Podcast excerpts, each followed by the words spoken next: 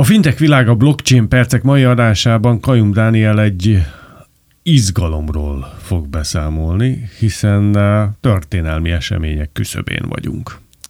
Igen, végre csak egy karnyújtásnyira van egy esemény, amit már többször is említettünk itt a rádióműsorunkban.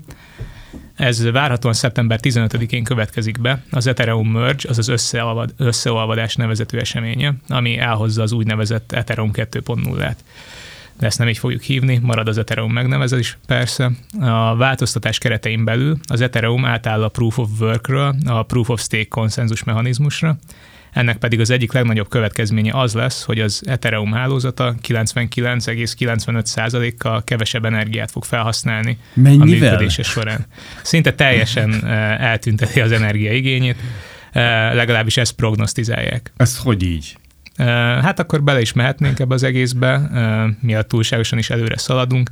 Érdemes lehet újra átvenni a főbb kifejezéseket azoknak is, akik először hallanak erről az egészről. A blockchain tükörfordításban blokklánc, az, amire a neve alapján is következtethetünk, egy blokkokból álló lánc, és minden blokk információt tárol időrendben, lényegében egy adatbázis a blokklánc és ahogy a kriptovaluták gazdát váltanak például egy blockchain ökoszisztémában, mint például a bitcoin hálózatában a bitcoinok, vagy az Ethereum hálózatában az eterek, az új változásokat, a csereberét, azt egy új blokkban kell rögzíteni.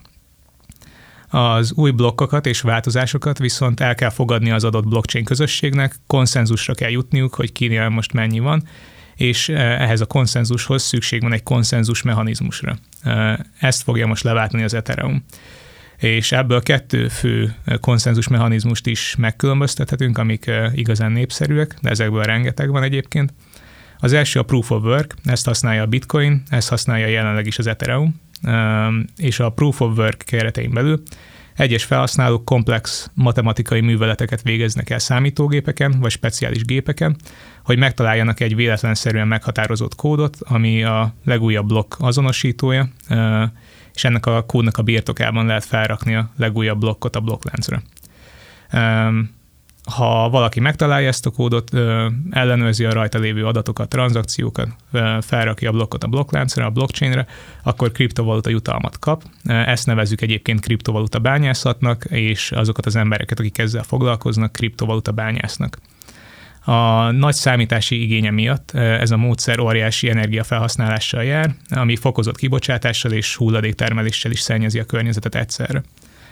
Ennek az alternatívája, az egyik alternatívája a Proof of Stake konszenzus mechanizmus, ami nem számításhoz köti a legújabb blokk rögzítését a blockchainen, hanem lekötött vagyonhoz. Ez úgy néz ki, hogy ha egy adott felhasználó szeretne tranzakciókat ellenőrizni, hitelesíteni és adott esetben felvinni a blockchainre, akkor köteles lekötni egy adott mennyiségű etert, az Ethereum kriptovalutáját. Jelenleg minimum 32 eterrel lehet beszállni, ami amikor legutoljára néztem, ilyen 21-22 millió forint között mozgott. Ha valakinek persze nincsen ennyi pénze, amivel be tudna szállni, akkor úgynevezett poolokba, medencékbe is be lehet szállni, amikor több ember összedobja a vagyonát, és így próbál meg úgymond közösen profitálni ebből a tevékenységből. Szóval a Proof of Stake ezáltal képes a lekötött vagyon részleges vagy teljes elkobzásával biztosítani, hogy a felhasználók ne akarják megkárosítani az egymást. Az, ami korábban energiához volt kötve, most vagyonhoz van kötve. És mivel ebben a konszenzus mechanizmusban nincsenek különösen magas energiaigényű folyamatok, így jelentősebb, jelentősen kisebb a környezeti hatás, innen jöhet ez a 99,95%-os csökkentés. És itt eh, vissza is térhetünk magára az Ethereum merge-re, az összeolvadás eseményére. Eh, az Ethereum esetén már az egyik kezdeti ütemtervben is szerepelt a Proof of Stake-re való átállás. Eh, tudni kell, hogy az Ethereum az mindig is egy újítással jellemzett, egy újító blockchain hálózat volt. Ők adtak igazi népszerűséget az okos szerződéseknek, amelyek kibővítették a blockchain lehetőségeket a főleg fizetőeszközként használt bitcoin hálózathoz képest és már korábban is tervben volt az, hogy egy fenntartatóbb működésre fognak átállni. Még 2020. decemberében hozták létre a Beacon chain egy kísérleti blockchain amin tesztelni lehetett a Proof of Stake konszenzus mechanizmust, és ez a kísérleti blockchain ez párhuzamosan futott a fő Ethereum blockchain és sokáig halogatták az összeolvadást, viszont úgy tűnik mostanra fogunk eljutni addig, hogy összeolvadjon a kettő, és akkor most már a fő blockchain hálózat is ezzel a kevésbé energiaigényesebb folyamattal fusson.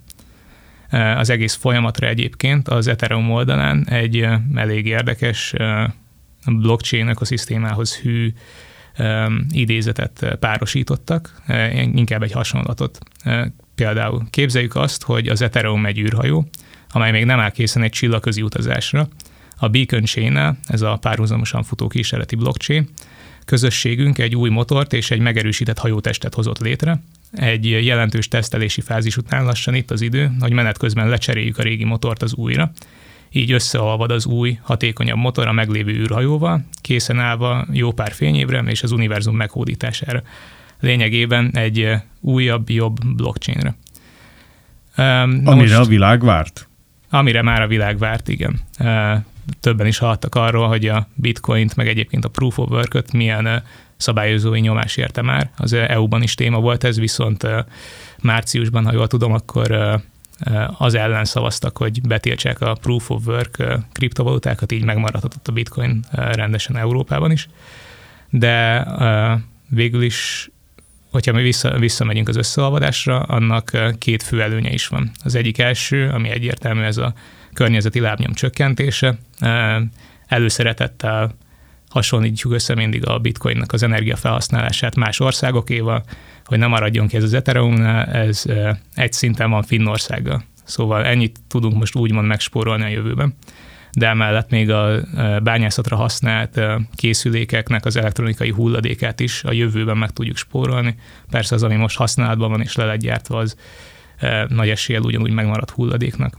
A másik nagy előny, hogy a proof of stake-re való teret nyit egy sharding nevezetű folyamatnak, ami a számítástechnika több területén is bevett eljárás. A lényege az, hogy adatbázisokat különböző részekre bont, és ezzel, ezzel könnyebbé teszi a terhelés kezelését. Na most a könnyebb, ter, a könnyebb kezeléssel a sharding javíthatja az Ethereum skálázhatóságát, ami gyorsabb és akár olcsóbb tranzakciókat is elősegíthet. Ez eddig egy nagyobb probléma volt, hogy az Ethereum egy népszerű hálózat, viszont drága, és viszonylag lassú az új alternatívákhoz képest sok úgynevezett Ethereum kihívó úgy tudott népszerűséghez jutni, hogy kedvezőbb tranzakciókat biztosított az embereknek, de most így képes lehet majd felvenni a versenyt újra ezek, ebből a szempontból is az Ethereum ezekkel a hálózatokkal. Mi lehet a legnagyobb probléma, ami adódhat holnap? Sok probléma lehet, hogyha nem sikerül teljesen az átállás, lehet, hogy újra el kellene tolni az egészet meg új biztonsági problémák is előjöhetnek, például a kódban találhatnak új hibákat. Ugye régebben mi is beszéltünk a műsorban, az egyik adásban, hogy ha nem is az Ethereum kódjában találtak hibát, viszont találtak olyan támadási felületeket, amivel meg tudtak volna károsítani embereket. Ugyanitt, amit, amiért sokan nem is nagyon szeretik a proof of stake-et, legalábbis a bitcoin verkekben, az az, hogy kicsit elvesz a decentralizáltságából a blockchainnek, maga a megvalósítás, maga a folyamat. Egyébként egy régebbi adásunkban beszéltünk is egy szakértővel arról, hogy van egy magyar megoldás, ami segíthet, segíthet az Ethereumnak ennek a problémának az orvoslására. És... Kb. most akkor ott tartunk, mint egy nagy rakéta kilövős előtt. A rakéta már ott van a platformon, most már elkezdik a visszaszállást, nézik, hogy szivárog-e valahol az üzemanyag. Ugye ez egy eh, valós példa, mert hogy a holdrakért az Altamis felbocsátását pont azért csúsztatták el, mert szivárgott az üzemanyag, de most állítólag ezt már meghegeztették, a félvilág ugye visszafolytva lélegzetét figyeli, hogy mi történik. Én szerintem egy bő tíz nap múlva mi is el fogjuk mondani, hogy mi történt mert hogy mert hogyha ez sikerül, akkor egy gigantikus nagy lépés előre ebben az univerzumban. Mindenképpen, és ez példát mutathat akár más blockchaineknek, hogy hogyan alakuljanak, és egyszerre nyomást is gyakorolhat, mint említett, említettük a bitcoinra, akik most így egyedül fogják kapni a proof of work okozta nyomás szabályozói oldalról. Egy igazán aktuális témával foglalkoztunk ma itt a Fintech világa a blockchain percek keretein belül. Kajum Dániel volt a szakértő is, és aki pedig utána szeretne hallgatni, vagy újra szeretné hallgatni ezt a műsort, vagy az bármelyiket, amelyiket, amelyiket eddig felvettünk, az hol teheti meg? A fintech.hu a rádió műsorok menüpont alatt megtalálja az összes régebbi adásunkat. Nagyon szép hetet kívánok mindenkinek. Szép hetet.